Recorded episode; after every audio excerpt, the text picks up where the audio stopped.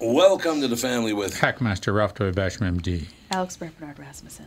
Co-host Catherine Brandt. Andy Brant Bernard. And Melissa Bernard. And we'll be right back, kickoff hour two with the family. Dougie, what's happening to my favorite Nissan stores? Well, a lot actually. Last month, Dan Resch and the Burnsville team finished number one in the state, and the month before, J Lo and the Coon Rapids team took the top state spot. KQ listeners. Yeah, I've had to explain what a pair of choppers means to some of the staff.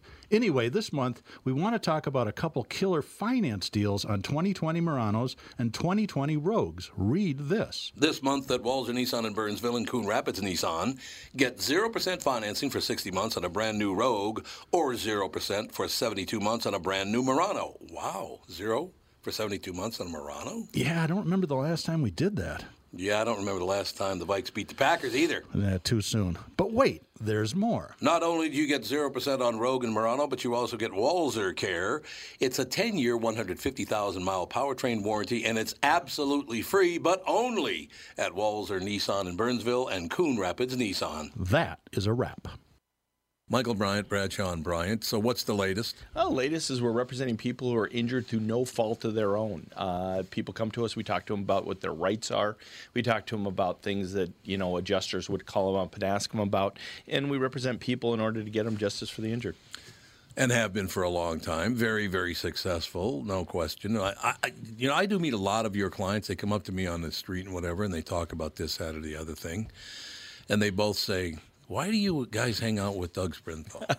and I just had no answer for He just looks away, you big baby.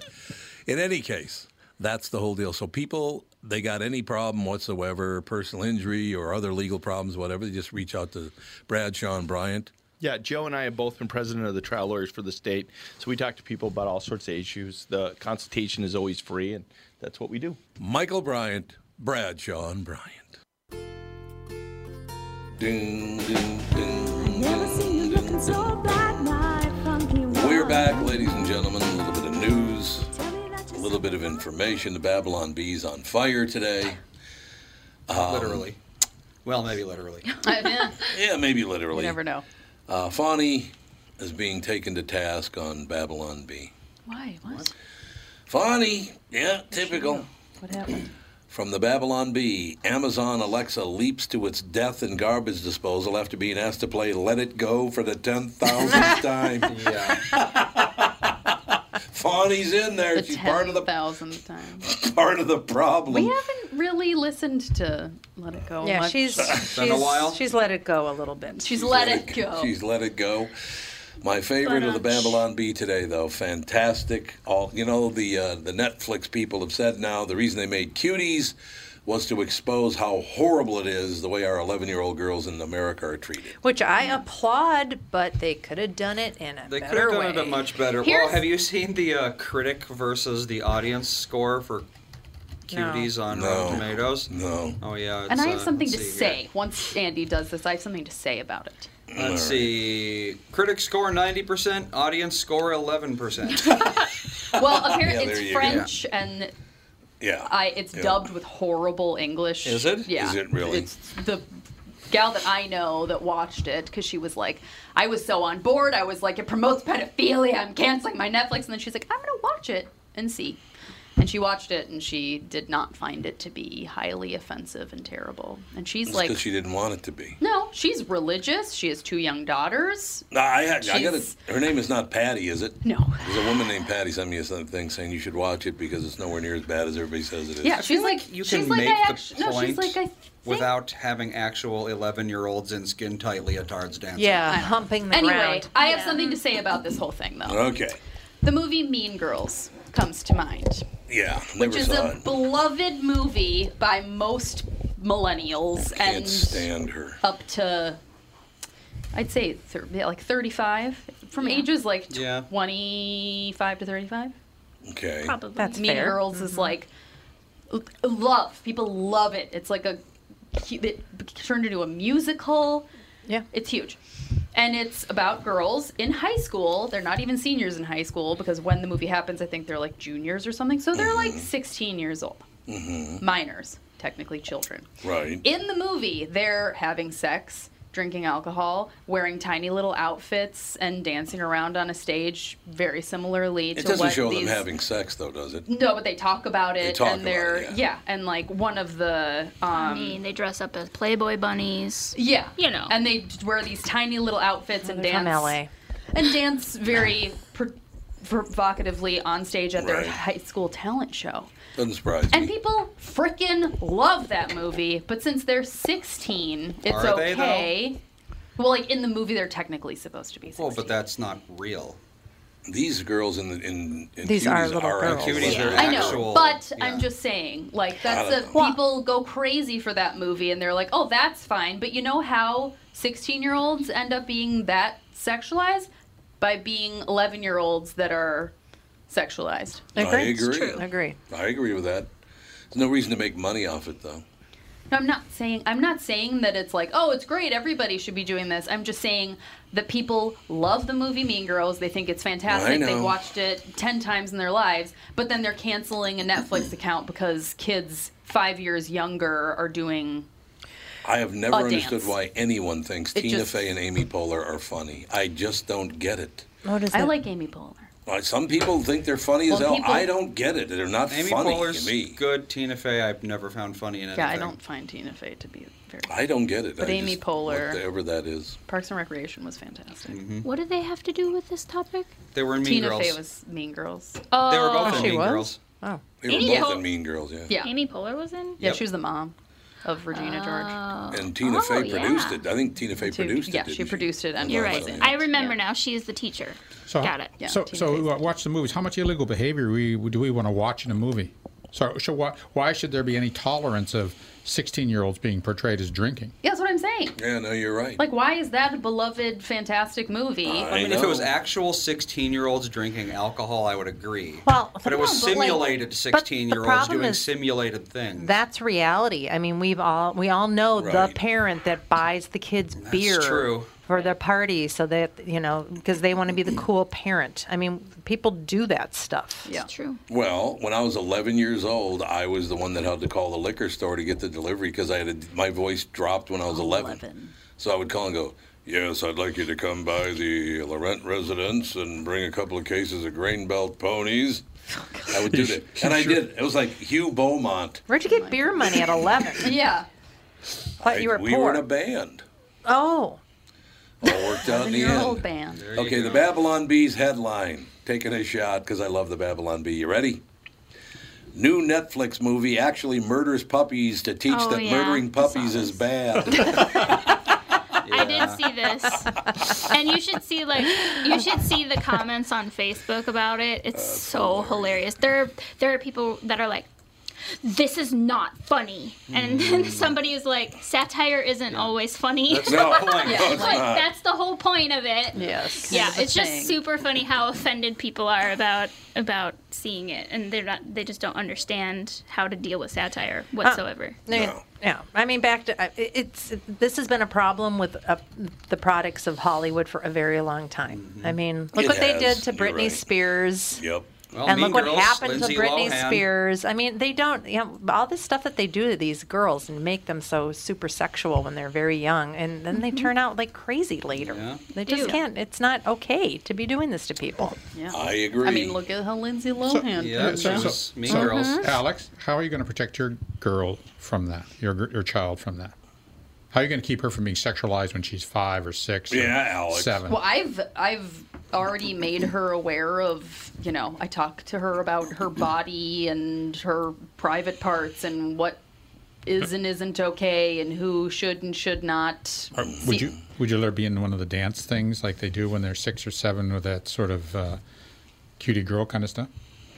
I mean, it wouldn't. She's in a dance class, but I purposefully did my research and put her in a studio where people said that the costumes, the songs, and the dance moves are age appropriate. Okay. Well, now your Oh, oh, mother. yeah. Uh, What's what's but then what is age appropriate? So I really like to see that. Well, but if I, I mean, I danced my entire life, and I never was in any sort of That's because of your mother. though. sexualized situation. At, Oh, in I the made dance sure that you weren't going to. Yeah. You weren't in a Your studio mom, that was going to yeah. do any of Yeah, that stuff. exactly. Okay, That's okay. why I did my research, and all these moms were like, "This studio is really good. They do a good job. Everything's age appropriate. Nothing's Yeah, ever like, yeah. yeah." And so, Okay. and Well, if I and I'll and I go and I watch her class, and if there were ever a situation where I was like, "That move's not okay," I would Right. talk to her teacher. And that's and that's the good advice for people who are listening. That that's exactly what you have to do. You have to be intensely involved in all your sort of stuff. and Yeah, you you have to. Oh, God, say, oh, absolutely. this show you ain't watching. Oh, yeah. Sorry. oh yeah, there are certain shows that I'm just like, "No, you can't watch." I that, remember I even had a now." ban on MTV, and then you had a babysitter that was always letting you watch oh, MTV. Yeah, that's right. I don't remember Yeah. watching a second of MTV. I was too busy playing video oh. games. I watched. I only watched TRL. Total, Total Request, Request Live. Live. And Yeah, I, I and I it. and I held out a long time on a lot of those really those games. Yeah, game video games can be horrible. Oh yeah. It wa- not sexually. No, You're- super you're violent. like They can be these days. Well, yeah. yeah, that's I mean, true. I was about to say Grand Theft Auto. I Yeah, mean, you're murdering Yeah. you go have sex with a prostitute and then you kill her. Yeah. So, Yeah. like, Jesus. Pretty sexual. Yeah. no joke. Video game. No, Yeah. seriously. Yeah. It and, is. and you know what? They're on like what number six? Uh, Like- yeah, they just came out. Yeah. Well, five was I think like five years old at this point. Oh. They're due for six any Well, that's moment like now. like I said about the T-shirt Yeah. to, th- for a two-year-old yesterday. It said "Lock up your daughters" for a two-year-old boy. Like how? Lock up your daughters. Yeah. What is that? What the hell's that Yeah, all like- about? Like I'm gonna just- go like I don't know. I'm like, For is a the two-year-old two-year-old. gonna Yeah. go like molest your oh, dog? Oh, for what? Christ's It was this like, is what what is we're this talking even? about. It's Exactly. basically saying that my little boy is like a ladies' man already Yeah. when he's Yeah, which is two years Oh, old. Yeah. disgusting. Yeah. The pressure that put on me to be a sex figure when I was two. I, I gotta tell you. I could definitely read when I was two. Oh my so. god! I know, and ever whenever people say stuff like that, like "Oh, you're gonna be beating boys up with a stick" about fun, I'm like, "She's four. Yeah, it's kind of weird. Four years old. You're freaking creepy." Four years old, Fawny. No, it's ridiculous. How and It children? is. Yeah, I don't know. It's- All right, we'll take a break here. Uh, from the uh, Babylon Bee, new radar system alerts politicians when people are enjoying themselves so they can ban it. no having fun. Knock it off. Not allowed. You're out there enjoying yourself. Cut that crap out. We don't need it. Yeah, there's not going to be. Uh, the malls are going to be closed for Thanksgiving, right? Yep, they're going to be caught. No, uh, there's no Nice. parade. No Oh parade. no, I can't go to the mall on Black Friday. How am I going to live? Gee, yeah, you'd hate that, Yeah. Andy, A wouldn't lot you? of people. That's part of their Awful. whole I I don't Christmas know tradition. If, I But don't they're know open if now. Black Friday. They're not going to be open for the big rush. Yeah, so Is it, Bla- of is it don't Black in. Friday or just Thanksgiving? I heard it's the whole weekend, but I don't know That's all of them are They're probably trying to And- keep people away what's- rather Yes. than get. And what's going to happen on Monday and Tuesday? Uh, Cyber Monday? Yes. No. Cyber Monday gonna get- they're going to be flooded then. Well, we, that makes I know. no sense. It's, well, they probably just won't run the same promotions and stuff, Yeah. you know, like an open up at twelve o'clock in the morning for Maybe half off the to flat make screen. up for Black Friday. Uh, yeah, I true. have never done that once in my life, and I never will. We shall take a break. Be right back with the family. Tom Bernard here with my buddy and CEO of North American Banking Company, Michael Bilski. Michael, this is a tough time for businesses not only in the Twin Cities but all over right now. Can you tell me a little bit about what North American Banking Company is doing for your customers? Tommy at the bank, we're helping businesses with all of our tools at our disposal. Lenders are working as long as it takes with our customers to help them through these tough times. We've processed well over 300 loans for customers and funded over $70 million through the SBA's Paycheck Protection Program. Through our payment deferment program, our current customers were able to skip one, two, or even four payments with no penalty. Finally, being a locally owned and operated bank, we're able to move quickly and take action for our customers when they need us most. Why not bank with my banker? God, I can't tell you how great it is working with Bilski. Did you record that, Andy? Could you send that to me? North American Banking Company, a better banking experience. Member FDIC, an equal housing lender. Dude, I don't understand something. I've never heard his podcast because he's never been a very friendly guy to me. I don't know why, what, what he has against me, but he's never been very friendly, so I've never heard his podcast. But one of the hosts of The View said that Joe Rogan is misogynistic, racist, and homophobic. Really? What the hell's is he? I've never heard the podcast. I, I didn't. I've never heard that he's That's just the view being the view. misogynistic, hates racist. everybody. Yeah. They hate everyone. They hate do. everybody hate everyone. except for like Nancy Pelosi. That's the only person they like. The View has no credibility. No credibility. None. Zero No, credibility don't. after they had Ron Jeremy on as a guest. Hmm. The View is garbage. Absolute garbage. That's what I've heard. Yeah, it I is. heard it's terrible. So they don't know what they're talking about. Absolutely hypocritical because they had Ron Jeremy on as a guest. No, no, wrong They're- answer. Yeah. I I watched that once and I'm like, meh, not for me. We have our guests. Uh, they're talking about a fourth debate, and Trump has accepted the in- invitation for the fourth debate to be moderated by Joe Rogan, which that'd be rather interesting, don't you think?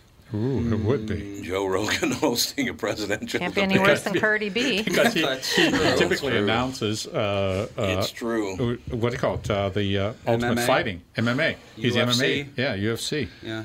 Ladies and gentlemen, our special guest, Jeff Benedict. How are you, Jeff? I'm doing well, thank you. Marvelous. Jeff, uh, I need you to do me a huge favor today, okay? You ready? Sure. Do not mention the Ikingsvey to me today because our football team sucks so badly, I don't even want to hear about it. I, I can comply with that request. Thank you very much, Jeff. I What's to talk it. about? really? exactly. Boy, they sucked. But in any case, ladies and gentlemen, The Dynasty from the number one New York Times bestselling author of Tiger Woods, the co author of Tiger Woods, comes a definitive inside story of the New England Patriots, the greatest sports dynasty of the 21st century. No one can even argue that, can they, Jeff? I don't think so. Uh, I think it. You know, look, the six Super Bowl titles and nine Super Bowl trips in 20 years is is unmatched in the 100 year history of the NFL. So it's. I think it's difficult to make the argument that they're not the, the greatest dynasty in football.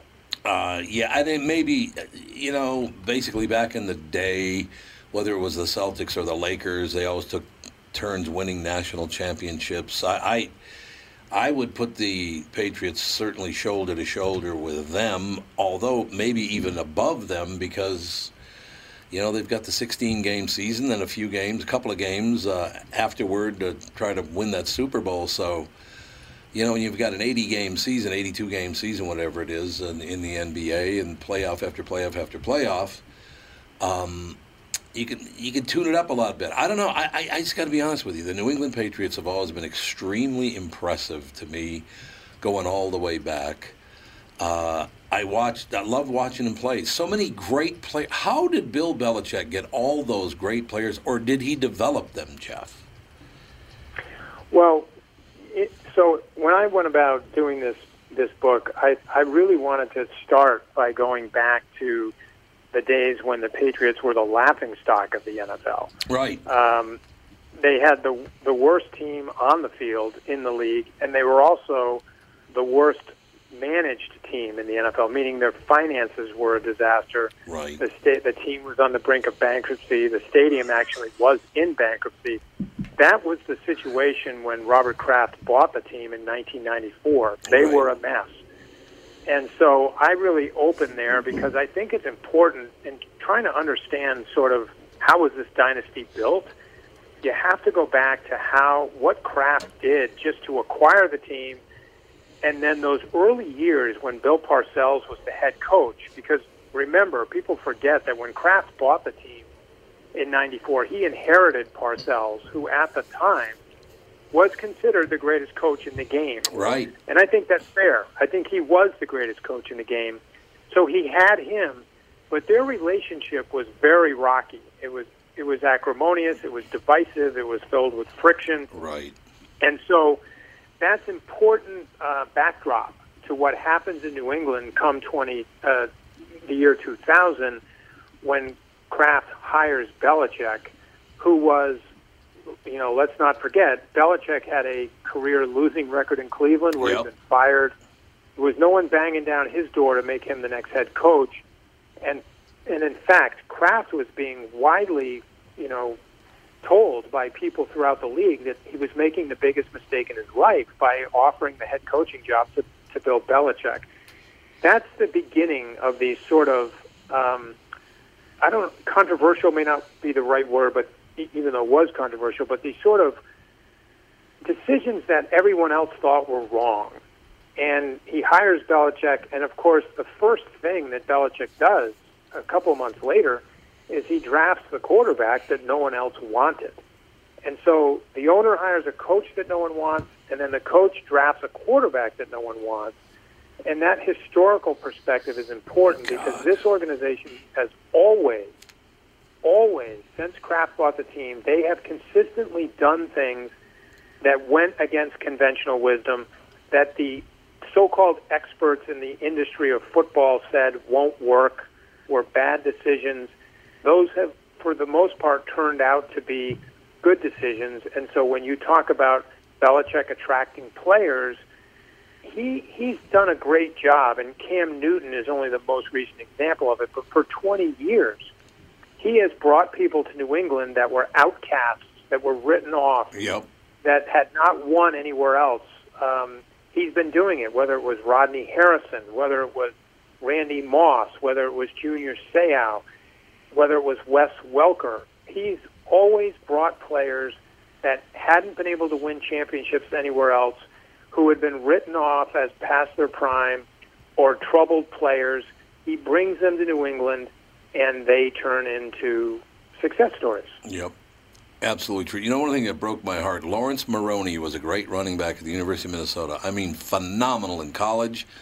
He went to the Patriots, and I thought, man, this kid's going to be a superstar. And what did he last? A couple of seasons. That was about it, right? Yeah, and I, I think that that uh, he's mentioned in the book. Uh, yeah. There, there is obviously the whole element of attrition in the NFL. Uh, the average length of career in this business is less than three years, and that has a lot to do with the physicality of the game and and what happens. And I I talk about that a lot in the system. Um, I think the Patriots have had a remarkable run of drafting players like Julian Edelman, Yep. Rob Gronkowski, Tom Brady, players that uh, Wes Welker, although they didn't draft him, they brought him there very early in his career. These are players who proved to be incredibly durable. Um, not that they didn't sustain injuries, but when you look at the Patriots' track record of finding those players and being able to keep them on the field for, I mean, Gronkowski and Edelman alone are remarkable stories of uh, of endurance, and again, players that other teams could have drafted but overlooked. No question about it. Now, am I wrong, Jeff? Was that Victor Kiam that Robert Kraft bought the team from? so that's a good question. Um, the Victor Kiam stories are some of the best in the book. They are. They're um, amazing. yeah, they are. he, he's a very colorful guy, but he really did not know how to run a football No. organization. No. And when he owned the team, one of the most colossal mistakes he made was when he bought the team. He the, the stadium that the Patriots played in was in bankruptcy when Kiam bought the team. Right. And Kraft, who wanted to buy the team, he the first thing he did after Kiam bought the team was Kraft outbid him in bankruptcy court and was able to buy the stadium, the stadium that was bankrupt and that was decrepit. What Kiam didn't understand was that the stadium at the time, although it needed to be bulldozed because it was such a bad stadium, the most important part of the stadium was a lease that existed with the stadium, and that lease obligated the Patriots to play in that stadium until the year 2001. Ooh. By that time, Brady would be there. But in the early 90s and late 80s, nobody was thinking about or focusing on that contract, that lease. Kiam didn't even know about it. Oh. And so, but, but Kraft was very well aware of it because he'd been studying and following the situation. He, he overpaid in bankruptcy court to get his hands on the stadium because he understood that if he got the stadium, he may not own the team, but he essentially owned the owner. And that was profound because Kiam, when he when he realizes, oh my gosh, Mr. Kraft now owns the stadium that my team plays in. Not only did Kiam not own it, he didn't even have a place to sit in the stadium for the game. Oh God. I mean, here's the owner of the Patriots watching the games from the press box with, the reporters because Robert Kraft occupied the owner's suite. God, what a story, Jeff! Isn't that amazing? It, it's just crazy, but that that was the that was a really important sort of chess move. That was checkmate for Robert Kraft, who then used that stadium as leverage to basically get his hands on the team, which he ultimately does. Oh, was it Gillette Stadium, right? Well, at the time, Gillette Stadium wasn't built. That happened right. after after he Kraft finally bought the team, and he already owned the old stadium. He um, he he went on a six-year odyssey to build Gillette Stadium, which opened um, in in time for the 2002 season. So the Patriots had just won their first Super Bowl, um, beating the Rams in January of 2002, and then later that year, Gillette Stadium opened. No, but didn't Victor Kayam own Gillette? I thought he did. No. The, the No, company, I he, mean the uh, Razor Company. Oh, oh, yeah, but that had nothing to do with why the stadium was named that or. Oh, that. I didn't—I assumed it he- was. no, he was involved with Remington, which is a different. That's uh, right. That's right. Shaver, anyways. That's not even the same company. That's right. It was, I knew there were shavers involved. Yeah. Jeff, it sounds like a great book. The New York uh, number one New York Times bestselling author of Ti- co-author of Tiger Woods comes a definitive inside story of the New England Patriots. This is a story everyone's going to want to read, Jeff, because you cannot deny the New England Patriots were, and maybe still are, who knows, one of the great sp- sports franchises of all time. Hey, look, I, I wouldn't lead, I, I wouldn't count New England out of anything. New England is one spectacular organization. Yeah, I think that that's a lesson that um, I certainly learned as I was working on the book is seeing how they, how this organization has dealt with adversity over the years, and and obviously losing Tom Brady is adversity, um, and that's the new thing they confront now is is how do they, you can't really replace Tom Brady, but how do you move on without him? But the fact is, if you look back over the last 20 years, this team has dealt with all kinds of adversity, and it has none of it has stopped them from continuing to win Right. championships and compete for titles.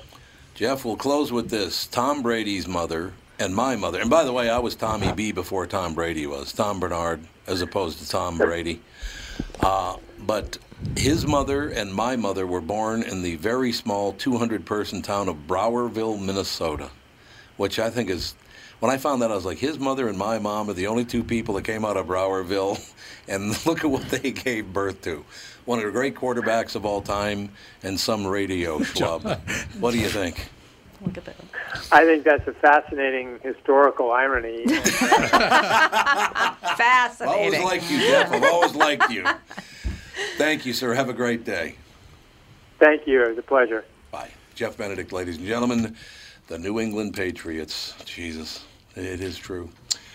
Take a break. Be right back with the family. Tom here for Sabre Plumbing, Heating, and Air Conditioning. Right now, Sabre and Bryant are teaming up to offer 0% financing for 36 months when you buy a new Bryant furnace. This is the perfect time to replace your old furnace with a new trouble-free, energy-efficient furnace from Sabre. And when you buy Bryant equipment, you're getting one of the most trusted names in the industry. This 0% offer is available for a limited time. Call Sabre Plumbing, Heating, and Air Conditioning to find out more, and please tell them that Tom sent you. Sabre and Bryant, whatever it takes. Northern Metal Fab, right off the interstate in Baldwin, Wisconsin, is a custom job shop specializing in large scale projects. Northern Metal Fab is now hiring for all positions, including welders, painters, and inspectors, to provide quality craftsmanship to their customers. Northern Metal Fab is growing, and their growth is your opportunity. Northern Metal Fab offers competitive pay, excellent benefits, and more. Apply online today at nmfinc.com. That's nmfinc.com. Northern Metal Fab is an equal opportunity employer. Did, I just did. did. Life-size poster, perhaps. Yeah, poster. What did signs. Jeff Benedict say again? One of the most fascinating. Historical. Fact of all time. Yeah, Come on.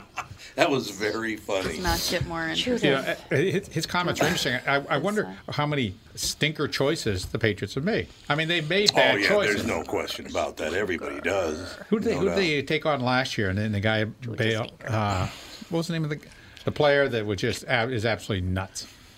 He- oh, that's tough in the NFL to pick a Yeah, player that's me nuts. see. But isn't that amazing that Remington, Victor Kiam, who owned the Patriots, was Remington, and it was still the Boston Patriots at that time uh, when he bought them. So he had Remington shavers, and then Gillette shavers comes along, and that's shavers and Boston Patriots, the New England Patriots, and what a story that is. Oh yeah, it's an incredible story, and and particularly the idea that they they really went against um, all best judgment, uh, best football judgment. Yes. And and I just looked on that, and, to, and to today they're still saying, oh, they, they made the worst choices. Oh, their team's not going to be good. They, they, that's what the headlines are now. No, yeah, you're absolutely right.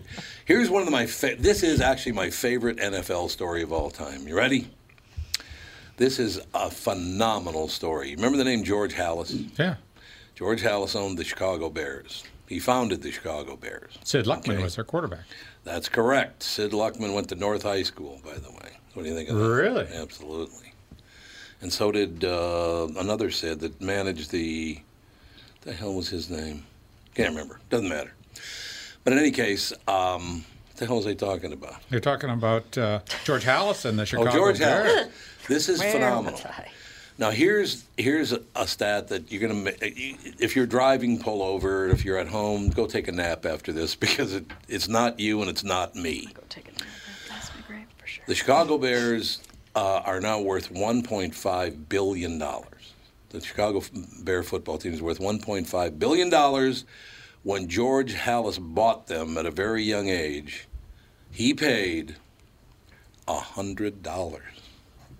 It's a good purchase. A hundred dollars he bought the Chicago Bears, and they're now worth. And the family, Halas family, still owns them. By the way, the family still owns the Chicago Bears. and cow. They're worth one and a half billion dollars. Yeah, Jesus, unbelievable. I've never bought anything for a hundred bucks that turned into 1.5 billion. No, you know, uh, a good uh, a, a friend of Sid Luckman, maybe a good friend of Sid Luckman, was is uh, uh, Turtle Dove at Home, Lindsay. Lindsay is. Yeah, she was I a didn't she. She spent a lot of time with Sid Luckman.